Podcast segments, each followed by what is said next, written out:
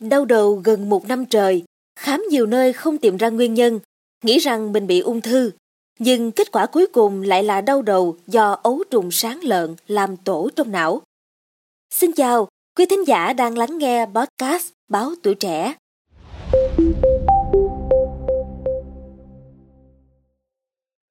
Vừa qua ghi nhận một trường hợp bị đau đầu vùng trán đỉnh, đau mơ hồ, mỗi lần 5 đến 10 phút, ngày 1 đến 2 cơn. Bệnh nhân tự mua thuốc giảm đau uống thì hết, nhưng mà cứ 2 đến 5 ngày là lại xuất hiện một cơn đau đầu mặc dù bệnh nhân vẫn sinh hoạt, làm việc bình thường. Cách đây khoảng 3 tháng, các cơn đau tăng dần về cường độ và thời gian. Cứ 2 ngày, bệnh nhân bị 1 đến 2 cơn đau, mỗi cơn đau kéo dài 5 đến 7 phút. Uống giảm đau ít tác dụng, bệnh nhân giảm trí nhớ, ngủ kém. Bệnh nhân nghĩ là mình bị ung thư và rất lo lắng.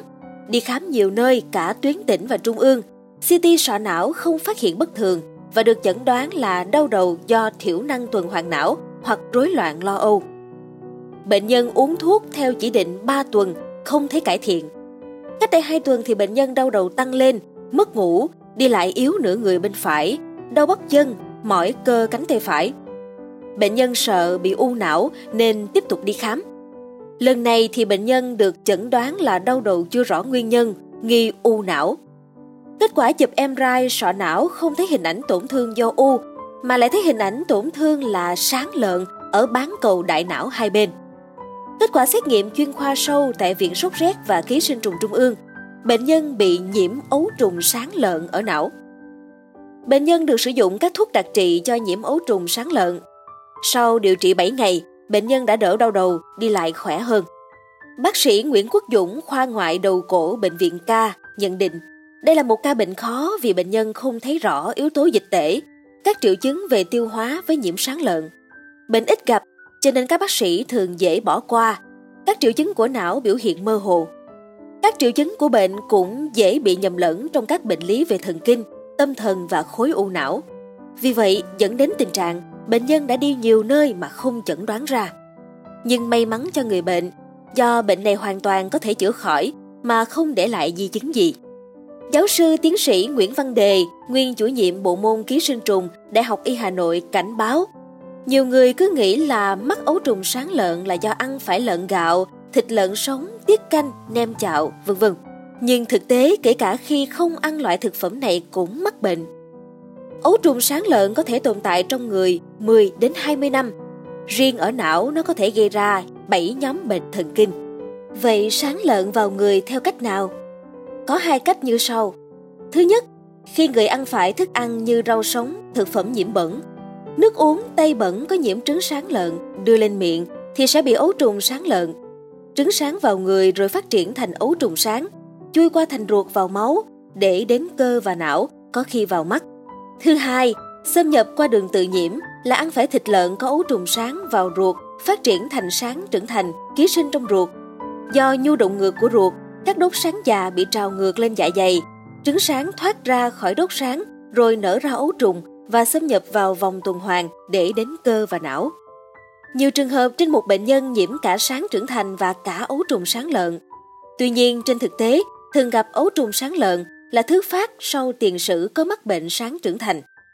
Thống kê cho thấy trong số 60 bệnh nhân ấu trùng sáng lợn điều trị tại Hà Nội có 30% nhiễm sáng trưởng thành.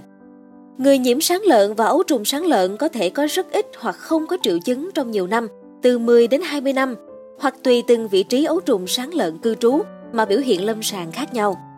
Sáng lợn thường cư trú ở những vị trí như não hoặc da và cơ.